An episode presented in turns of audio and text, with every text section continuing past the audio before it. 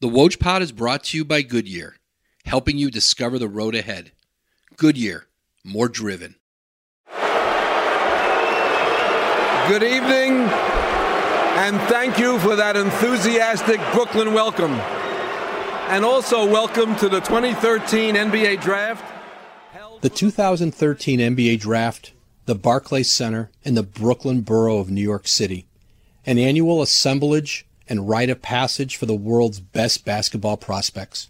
For losing franchises, these players represent a most precious commodity hope. Draft night is born of millions of man hours of preparation, rental car trips through blizzards, flights to far flung corners of the planet. And the league's chase for the next big thing? This is the final examination. The Spurs will not foul.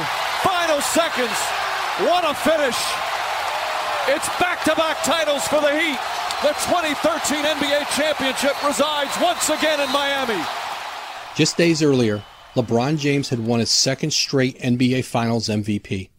Ten years earlier, James had been an unimpeachable number one overall pick.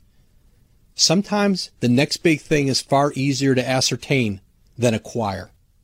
This grinding pursuit commands ingenuity and industry and imagination, and almost always luck. On the night of June 27, 2013, it demanded something else too the conviction to believe your eyes. With the first pick in the 2013 NBA Draft, the Cleveland Cavaliers select. For the final time in his historic tenure, David Stern lorded over the evening ceremony. Through the years on draft night, booze had increasingly washed over the curmudgeon commissioner, and he wore them like a second skin. I can't hear you. Stern's looming retirement had caused the sport to reflect on two of his most enduring legacies the transformational salvation of the superstar player and the globalization of a league that mined talent from the farthest reaches of the world. Before walking onto the stage, Stern stood with a European teenager and patiently practiced the pronunciation of his name. With the 15th pick in the 2013 NBA Draft, some 20 rows up the lower bowl of the Barclays Center, sitting among his Greek agents and his Greek brother, a skinny Greek 18 year old of Nigerian descent wrapped himself in the Greek flag and tried to make momentary sense of a most rapid and revolutionary ascent. Seven months earlier, Giannis Antetokounmpo played professional basketball in a glorified rec league in Athens and barely dominated. Seven years later, he would become a two-time NBA most valuable player. They'd call him the Greek freak, a physical, spiritual, maniacal marvel unleashed out of a young man's imagination and onto a journey unlike the sport had ever witnessed. They'd call Giannis Antetokounmpo simply the greatest draft story ever told. From the Woj Pod, this is the Giannis Draft. Episode 1.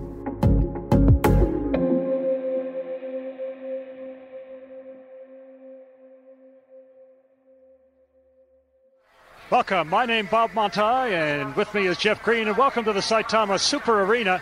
And what a super day of basketball we've got for you. The first of the two semifinals, the much awaited clashes. The first one, Greece versus the United States of America. To understand the import of draft night in Brooklyn in June of 2013, go back to September of 2006 in Saitama, Japan, site of the FIBA World Championships of Basketball. And they have brought a young, talented team here, coached by Duke University's Mike Krzyzewski, to try to knit together as a team and get back the James Naismith Trophy, take it back to the United States. After a series of humiliating defeats on the global stage, Team USA had been recast with a starry group of players LeBron James, Carmelo Anthony, and Dwyane Wade, and led by a legendary coach, Mike Krzyzewski. Between the USA and the championship game stood the Greek national team. The Americans dazzled the crowd with an array of dunks and warm ups. The Greeks practiced free throws.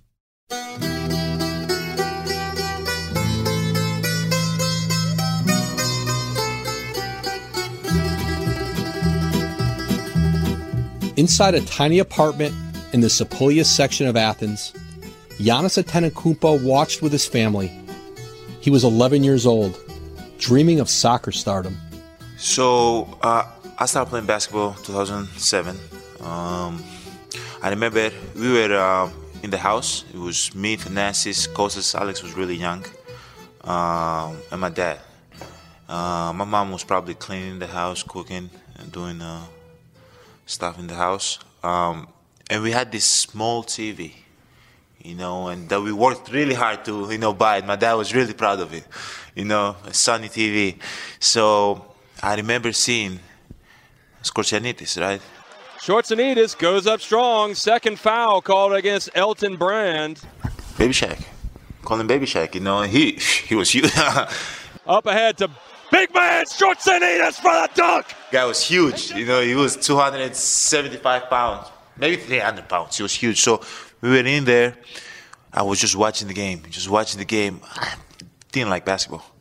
Did not like. But I wanted to be a soccer player. I wanted to be Thierry Henry, and I told him, you know, when I met him the All Star game maybe two years ago, I told him I wanted to be you. And here he is again, Schwarzenegger, and they don't have an answer for Sophocles Schwarzenegger. So I remember we were in the house watching the game. They beat the USA uh, team. We were really happy, but I was more surprised and uh, that hey, like a black guy was a, a part of that. You know, um, I, I like we can do it. Nancy's Kostas like we can be professional athletes and represent Greece. We can we can do this, right? So that was the first moment. Uh, you know, I believe that we can uh, become something. Uh, you know, athletes, professional athletes in Greece. Over to Wade in the corner for three. Battle for the board, and it's Greece. Greece, improbably, unbelievably, incredulously. Are Six foot ten, Sophocles Schortsanitis, rotund, relentless, and responsible for demolishing America's defense. The loss taught the USA's players a lesson in the nuances of the international game and taught the USA's coach a lesson in the language of Greek and global basketball respect. In the post-game news conference, Krzyzewski was chastised for referring to the Greek players by uniform numbers, not names. After how Greece had kicked America's ass, that appeared an especially arrogant oversight. Coach K learned the names and never again lost as the national coach. These these players from Greece, American fans don't know them. They're some of the best players in Europe. He was, you know, huge deal and a great player, but I feel like people don't understand what the, this guy did for our community. You know, like for kids like me, um, being from immigrant parents and um, being raised, uh, being raised and being born and being raised in uh, um, Greece, like he gave us, he gave us hope. He gave us hope. A guy, a guy like Sofa can wear the national team and represent and kill, like kill the U.S., kill people on the court. You know, it was big. It gave everybody hope to dream, hope to believe. You know that we can we can be something. We can be something great in life. Also, I started playing basketball when I was uh, 12. That's when I signed uh, in the team mm-hmm. uh, that you Philadelphia in Greece. But I didn't actually play basketball like every day until I was maybe 15. It didn't. It did not change the way I view basketball because I didn't like basketball. I did not like basketball.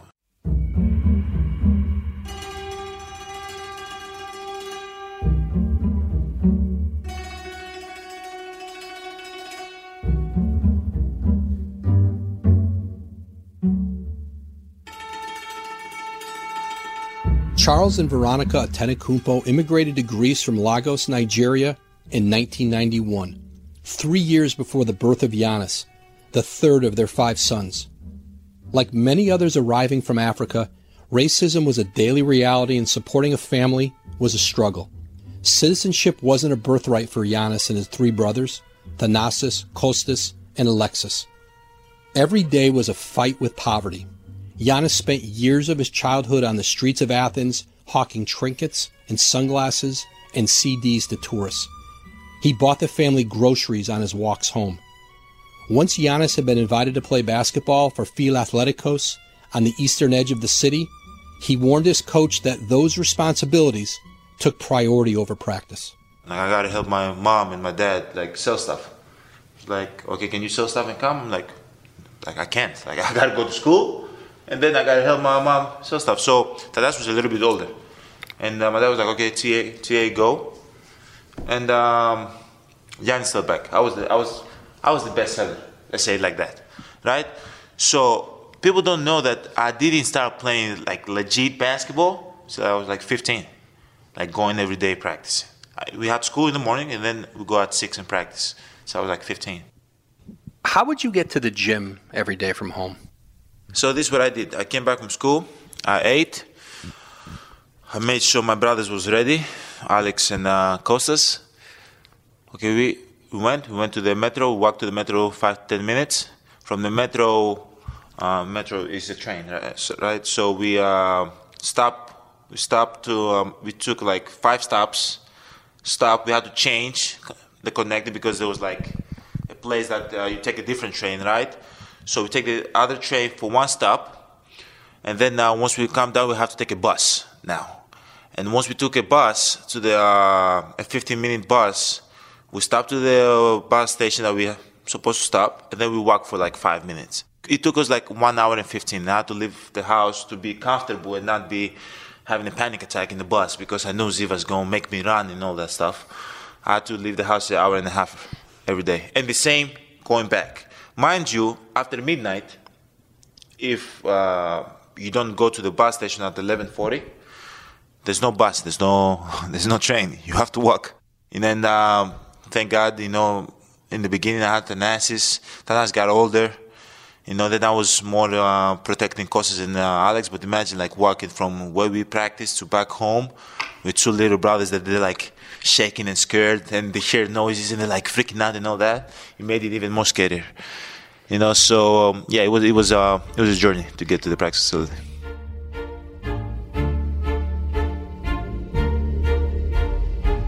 In the moments before the national team's historic victory over the United States in the 2006 World Championships, an assistant coach named Yorgos Panou delivered a raucous pregame locker room speech to the Greeks. Eventually, Panou made a career change, becoming a player agent and gaining several clients on a Filathlitikos team that included Thanasis, who was rising in prominence in Greek basketball. One day, Thanasis suggested to Panou that he meet his younger brother, Giannis. So Thanasis, after two years, that he saw that uh, how I was treating uh, his teammates, he came and he said, "Listen, you know, I'm with a different agent, but uh, I see how good work we are doing, and I want you to treat my brother, to see him, to talk to him about basketball, about uh, life, and um, if you see future in him, let's see. No, let's sit down." Um, that's what happened. So we have we went for a coffee. We were going out for, to meet each other. You know, Jans was talking to me in plural, uh, Mr. Panou and Mr. Panou and Mr. Pan. Said, guy, come on, man. If you start feeling comfortable, you know, forget that. We will be together for a long time, you know. Um, personality-wise, that's what when I met him. Basketball, uh, the timing that I said, oh, here we are. It was um, when he was uh, finishing um, the junior year at the age of 15. He was playing um, semifinals on under 16 uh, club with Philadelphia and uh, he took the ball after a rebound, coast to coast. His famous cross and reverse spin dunk. And that was after 38 minutes of playing. I always be- believed that I could be good. Um, the way I view, I always wanted to play in the NBA. I wanted to play in the NBA because I saw Kobe Bryant playing in the NBA.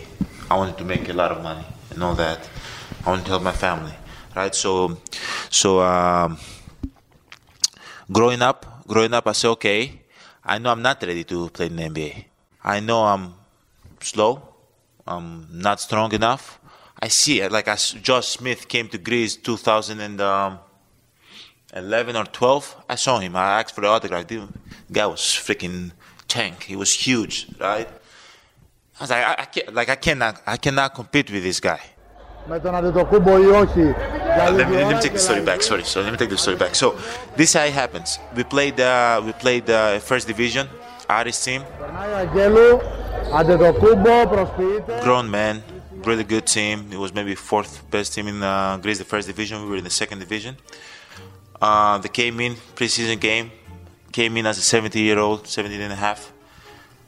Scored 13, then I scored 20. Um, made the threes, just but I was a good basketball player. I had a great feel for the game, skinny as hell. This guy Yoro said, "Bring him." He told Yoros Panou, "Bring him to uh, this hotel where I'm going to be tomorrow, right? I want to talk to him." So he went there. I was like, "Okay, I'll go." I went. They told me, "Hey, you might be an NBA player in a year from now." Which brought Giannis back to what his coach would Filathlitikos kept saying. Don't listen to what they tell you. They're going to try to put a lot of lies in your head and think you're a bigger deal than what you are. And I was like, okay, true, I'm just going to stay humble. Then the guy brought the burger, the french fries I was eating, eating, eating, eating, eating. You know? And then he told me, hey, Giannis, like, you understand, you, you understand what I'm saying? Like, you might be an NBA player next year. I was like, yeah, yeah. Then I bring the soda. I'm drinking my soda, right? And then uh, I drink my soda we're about to leave. I told him, uh, Yorgos, the NBA that you're talking about, you're talking about the, the real NBA, the one I see on TV. He said, yes, Yanni, that NBA. I said, okay. you know, I'm like, get, the, get, your, get out of here, bro. No way.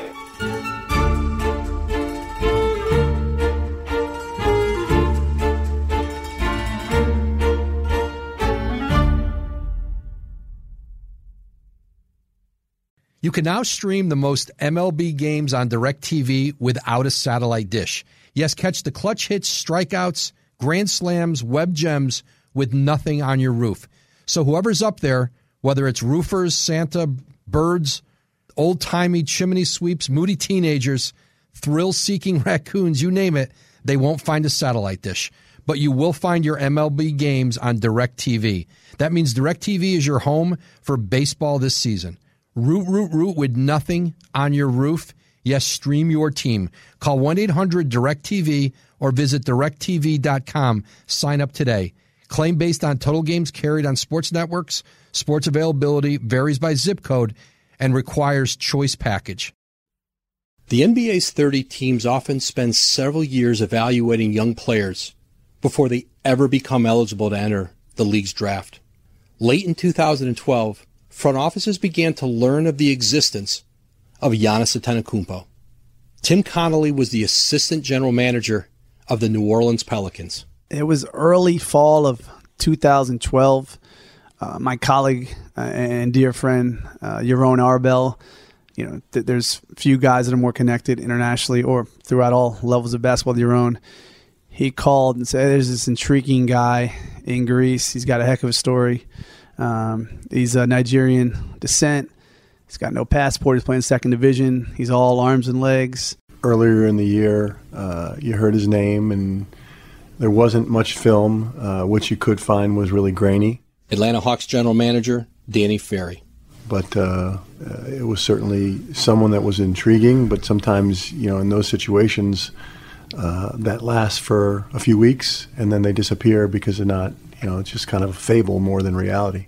Milwaukee Bucks general manager John Hammond. I can remember the day uh, extremely clearly because um, at that time Jeff Weltman was working with me in Milwaukee. And I remember Jeff walking into my office and kind of a matter of fact statement saying, Hey, John, there's a uh, young player in Athens that's really gathering a lot of attention right now. We should probably go see him. Through social media or the internet, with Jonathan Givony, who started sending out these.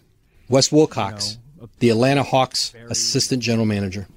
Kind of difficult to, to watch videos because the quality was not what you're used to um, of this intriguing young, very young prospect playing in Greece.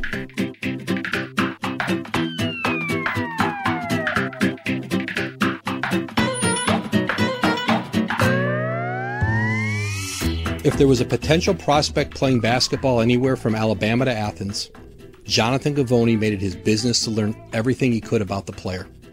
As a college student, Gavoni started a website called Draft Express. He began to travel the world to explore and evaluate players, just like the team executives. He moved in packs with them, becoming himself an extension of the league's scouting ecosystem. In building contacts and relationships throughout the globe, it became commonplace for his inbox to be flooded with the highlight clips and footage of both top prospects and marginal projects. Before the entire NBA knew of Giannis, Givony had been studying him for months. July of 2012, 11 months before he was drafted, his Greek agent, Yorgo uh, Dimitropoulos, sent me a list of clients that he had at the time. He said, These, uh, he said, the Greek economy has collapsed. And I have a lot of Greek players that are trying to find homes in Europe. If you have any friends, if anybody calls you looking for, you know, players, if you know, if, you can put in a good word. And so, you know, I looked at the, started off the list, started off with the point guards. The first one is Theo Papaloukas, one of the best players in EuroLeague history. The next name after him was Giannis Antetokounmpo. That's how he spelled it at the time. And he's it was he just said um, he's a 204 centimeter, six foot eight point guard. And there was a link, and I saw, and he he he wrote afterwards. He said, um, if there are any big clubs like Barcelona, for example, that you know invest in youth, um, maybe they look at him there any federations, national teams that you know of that are that would be interested in giving a guy a passport, maybe um, we could have a conversation about Giannis because he his parents are Nigerian. They're essentially illegal immigrants in Greece. Um, he wrote distinctly said he only he only has a birth certificate. He doesn't have a passport, and so um, you know, there's some federations around Europe that, you know, once in a while will call me and say, hey, do you know any American players that are looking to get passports and maybe want to play for our national team? So he said, just keep this on your radar. Um, this kid is talented. Um, we need to we need to get him. You know, he can't leave Greece, and so we're trying to find the solution for him. And so I clicked on the link, um, and uh, there was film. I downloaded it. It was really grainy. It was really rough. Uh, it was hard to make out too much but you could see this, you know, skinny. Um, I thought he was more like six six at the time. Um, six six point guard, just running around, dunking on people, handling it, making incredible passes.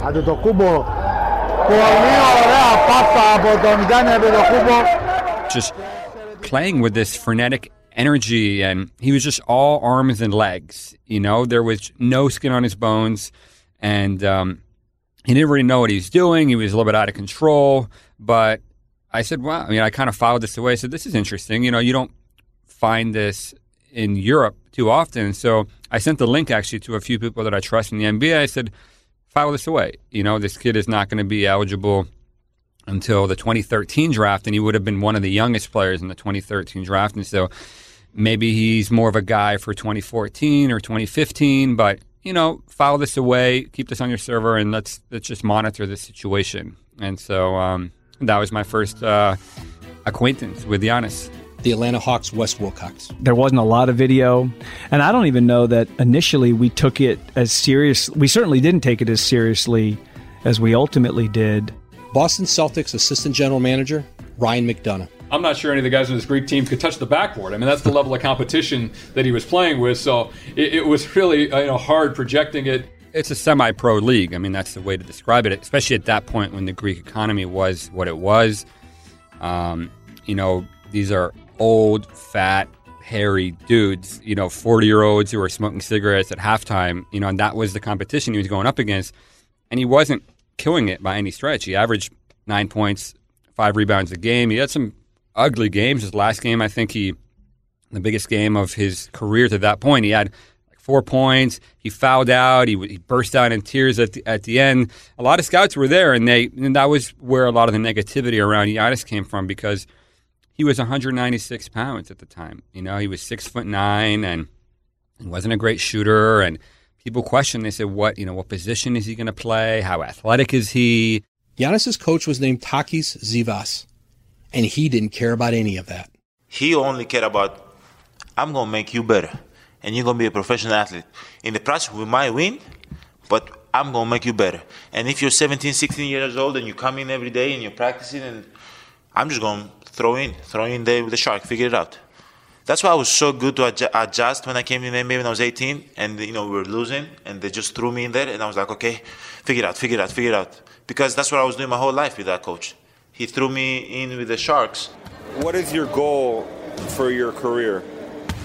I want to be NBA NBA player. Anybody in the NBA that you like to watch and maybe emulate? I like Magic Johnson and uh, Kevin Durant. I was improving. I was getting. Uh, I was getting better. I w- always wanted to play in the NBA. I knew that one day, no matter how good I was, I'll try, try to get in the NBA. Go for the tryout. That's how I imagine playing the NBA, like going for the tryout, going to uh, like a summer league. You know, that's how I thought I'm going to get in, into the NBA. I never thought I'm going to get drafted. I didn't know the process. Would you get nervous when they would tell you there were NBA scouts, executives in the stands? Did you have any reaction to it? First of all, I didn't, I didn't believe them. And first, I didn't believe them. It was like, oh, he's an NBA scout. I don't believe you, you know. But uh, after when, you know, they're not allowed to talk to you, but some people did talk to you. You know, when they came and they started like speaking English, American English, I was like, oh, there might, you know, there might be, you know. So, um, yeah, the first time I was nervous, second time I was nervous, but they were just coming often and often and often. They were there every practice. So then I was like, okay, it is what it is. I'm just going to keep, you know, doing my thing. It was like playing in front of fans, you know, uh, at uh, at one point because they were there every day. Tim Connolly. We couldn't find an accurate comp because it was so unique physically, but you're trying to find, you know, body types, um, size comps guys that made it with his physical tools. And it, he was a hard one because he was so unique and he was just so young and all arms and legs and so limited in his experience. I felt like, you know, at the time, probably a small forward would be where he was. He was so thin and frail. Danny Ferry. But he'd be long. You know, you kind of thought Scottie Pippen type thing. Um, you know that you know that type of player. You didn't know how much more he was going to grow. He ended up being a lot taller than Scottie. What kind of player will you be in five years from now? Hey, I'll, I'll be, I'll be, I'll be much stronger. I'll be, I'll be much better in everything. More than those staticky video clips, Givony needed to see Giannis for real. Yorgos Panou made a suggestion. But he said come watch him in the Greek under 18 league because he plays point guard there and you can see more of his talent. And it was so it was me and Antonio Maceiras, who's a scout for the Los Angeles Lakers. He's one of the best, you know, talent evaluators that I trust. And I was lucky to have him next to me because he's got so much experience. And we're watching this. He's playing point guard and he, um, just the basketball IQ and the versatility and the feel for the game and the vision and just the things he was doing defensively were astounding the level was so low, but we look at each other and we're like, holy shit, this is incredible, you know? And so it was, I felt something, you know, that I was looking at something special. I didn't know the extent, you know, is I obviously didn't, you know, forecast him developing into the MVP of the NBA, but you could see that he had real talent and there was, you know, he was so young and he was so thin. And, you know, I don't think, I mean, the, the big thing that for Giannis that he grew and now he's just an absolute monster physically. He's a total freak. Um, he wasn't that at that point. He was 196 pounds, but you could see the outline of the talent that we're seeing now.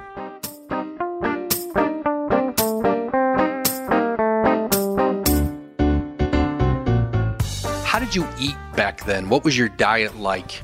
When you think of your body then, what comes to mind at that age? I did not eat um, and I'm not going to say I deny it because that uh, I'm not going to say it like that because that gives uh, does give credit to my parents because my parents did everything they could to provide for us.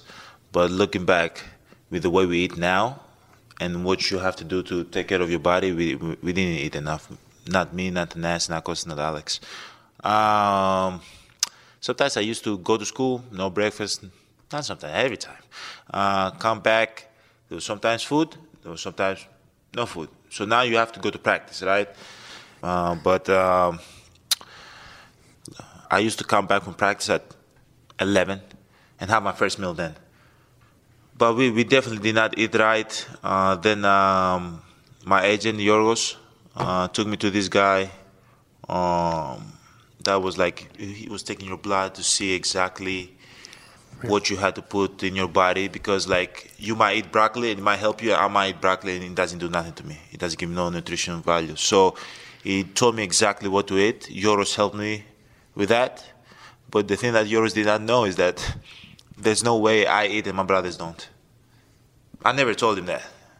You know he really thinks i was he really think until this day i was eating the food and that i was not eating the food. I was eating one fourth of the food. There's no way my dad taught me there's no way until this day. If my brothers don't eat, I don't eat. That's how I was raised. So Yorgos helped me with that. Gave us uh, the food uh, every uh, month or every two months. I don't remember. Everybody ate. Um, we were happy. we were happy, and we were doing we were doing whatever we could also to uh, provide for ourselves. Uh, but definitely, I went to this guy. This guy told me, "Say my body fat." Like now in the NBA, if you have like 5% body fat, it's like amazing. You're Giannis Antetokounmpo, you're LeBron James. I had like 2.6. Yorgos told me that when the doctor looked at your charts um, about my liver,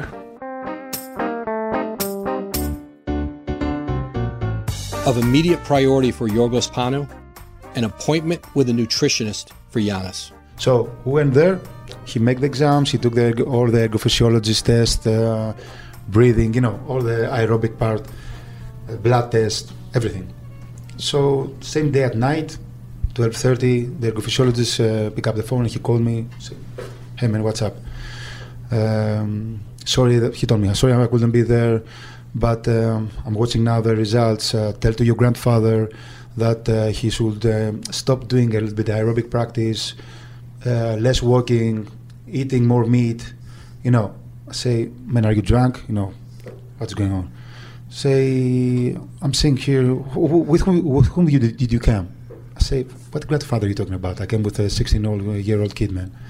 Say, no way. Take this kid. Uh, maybe no, don't. Don't take this kid and come alone tomorrow morning, and uh, we have to discuss.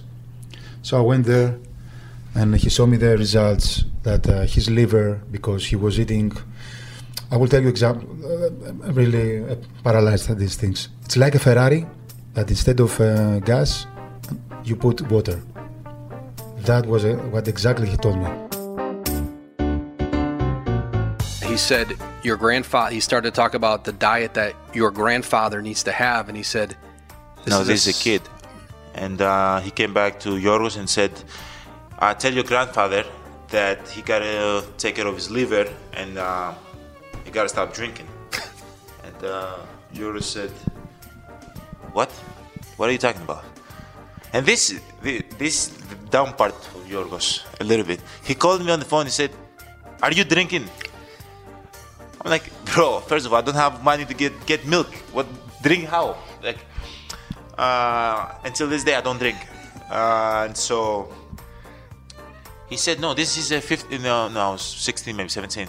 Like this 16, 17 year old uh, kid, what are you talking about? It was like his liver is messed up. He's like a 70 year old uh, guy that drinks all the time because when you work out every day and you go to school, come back, don't eat, and then um, eat at 11 p.m. and that's your life. Of course, it's gonna be over time, you know, mess up. Wherever Giannis was headed next in his professional career, one thing was becoming apparent. His time playing at home in Athens was ending. As part of a typical draft strategy for a young European prospect, Yorgos Panou and Yorgos Dimitropoulos began negotiations with a Spanish professional team in Zaragoza. The first thing that I was asked, I will tell you about, uh, to help was to try to move them out from Sepolia. When I meet them, we were willing, uh, living at Sepolia, and uh, you know it was very tough. Six people to live in um, I don't. I cannot. Um, in the 25 square meters. It's, uh, it's, it's impossible. His mother was having some health, issues because of the cold that this house had. So my first task is to move them to Zographou, to a new house, bigger one, to be closer to the gym. And um, from the first day, I understand how important was for Giannis. I will never forget that uh, when we went to hospital and his mother has to stay one day inside for all the checkup because they couldn't find what she had. I told him, you know, now it's time to leave. You know, we will come early in the morning. He said, "You don't know me, Mr. Panou. You know, I'm gonna sit here. No, my friend, it's a public uh, hospital. You cannot. Nobody stay. No, I'm staying." So he was hidden in the in the toilet restroom. When everything was night, he came out and he slept on the chair uh, outside of, he, of her uh, of her room. Uh, one that was no uh, I think that this guy is serious with family and what it means for him. Uh, I will give an example. When he got the the deal from Saragossa, and uh, my partner Dimitropoulos and I, we announced him about, you know, my friend, when the championship is gonna end, you have to go there, and uh, you're gonna pick a place to stay. You will see the people to make some uh, practices and to see the living and he said, uh, Excuse me, uh, what do you mean I have to go there? We will go because his mother was there. He was underage, and so she had to read the contract. Uh, I say, and um, my partner make a joke. He said, Ah, why you want to take your mother with you? You're a young guy, you know. Uh, you will have fun there, so you have to go. And immediately he sat down, started crying, raised his chair. He said, I'm not going anywhere. And he he he tore up the contract. I said, "Hey man, what are you doing?" No, no, Mr. Panou, let's go. And I started following him. We left. We get in the car. I have back then one uh, one Fiat, small Fiat car. He was know, in there with his mother, and he started crying. He say, "You think that now that I got money, I will forget my mother and my family, and uh, you must never forget that. You forget that." I say, "My friend, relax. No, he was joking about that. We we got it. Don't worry." So that was my stronger experience at, attached with my business about how important family is. He was ready to know, to, to, to ruin everything. Yorgos, Yorgos is uh, to make all this process easy, but he doesn't know that I'm really stubborn. You know, uh, he took me to this uh, doctor to check my knees, and he was telling me, and he made me sign the contract. He was like, "Now, okay, you're gonna go by yourself." I'm like, "Yorgos, I'm not going by myself. Where I go, I take my family. You know, I take my parents with me." Uh, he was like, yeah, but don't worry, uh, they're to come up. Um, I don't trust none of this. I go with my family. I'm 100% sure. Like now, if I'm the first guy to make that leap, I'm making that leap with my family. And uh, I remember we were in his car, and I was I was crying. My mom was in the back seat, and my mom she's so quiet. She said, "Don't don't cry. Don't worry about it. You're gonna help everybody. We know you want to help everybody. Don't worry. Just go play." But you could see like she was she was hurting too. Like she was sad that I might go.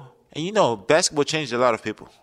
You know, when you get a little bit of money, it changes you. You know, you're like, ah, yeah, my family back home. You send them some money, you think things are okay. But I told Yorgos, I'm like, if you really think I'm going to Spain by myself without my family, there's no way. Then, sir, you know, but I was crying uh, in the back of his car.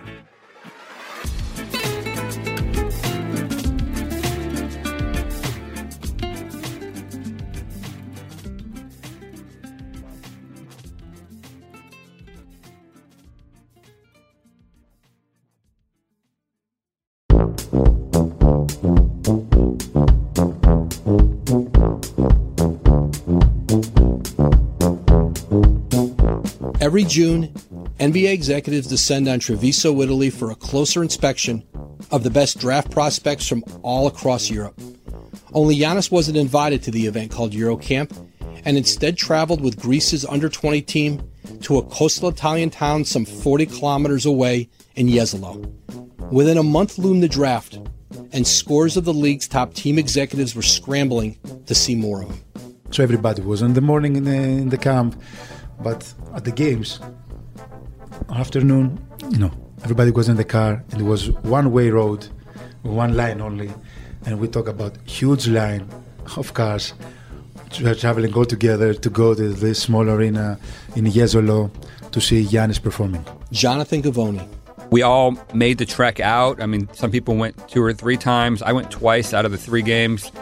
And um, he didn't have, you know, great games there by any stretch. There was still a lot of skepticism around him. Even some, some of the media people that were there wrote very negative things.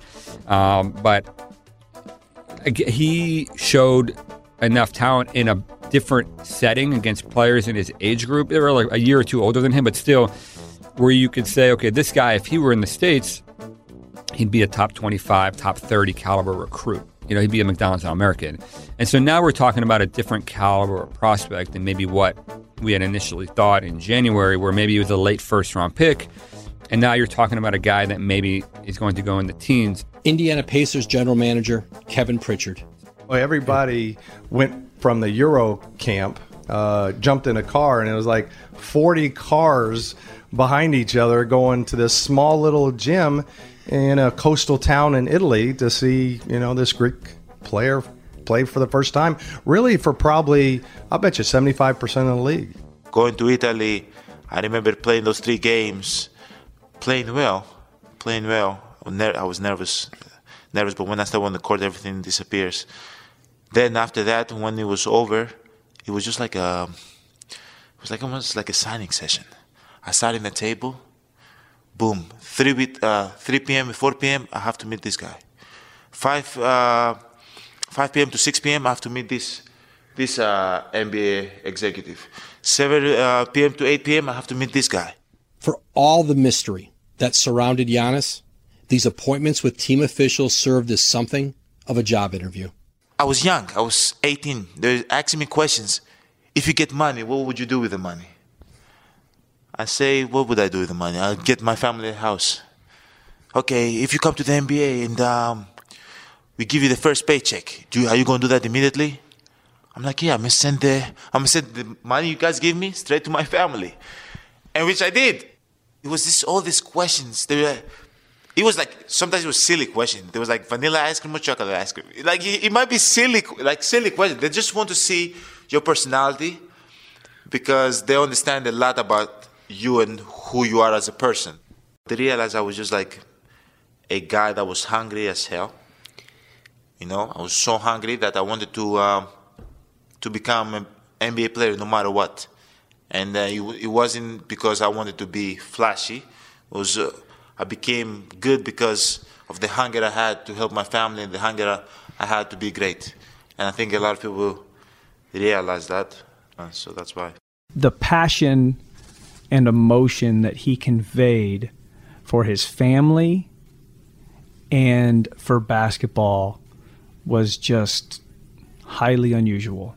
The Atlanta Hawks, Wes Wilcox. And there was a time where he was he, he was tapping with his finger on the table as he was saying, I just want to be the best player in the world and I want to take care of my family.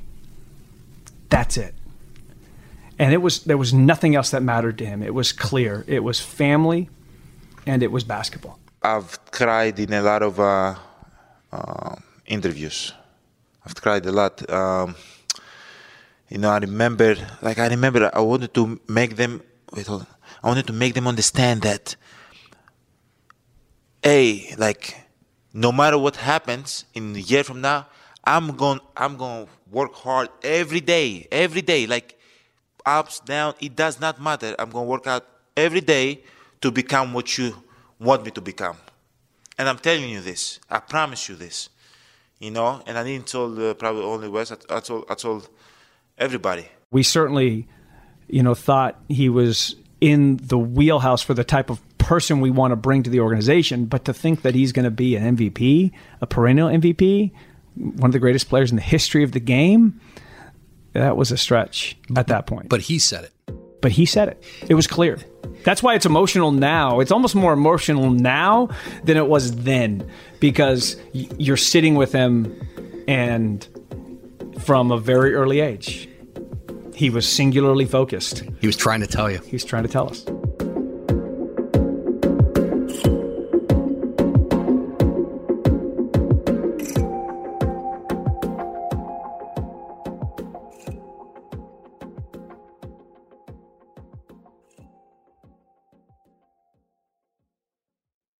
And now, two pigeons bemoaning the fact you can stream DirecTV satellite free. You see this? A family watching baseball on DirecTV with no satellite dish in sight. Let's heckle them. You call that changing the channel? Choke up on the remote, buddy. I hope getting all these games on DirecTV makes up for your mother not pre-chewing your sunflower seeds. DirecTV has the most MLB games. Call 1-800-DirecTV. Claim based on total games carried on sports networks. Sports availability varies by zip code and requires choice package. Terms and restrictions apply.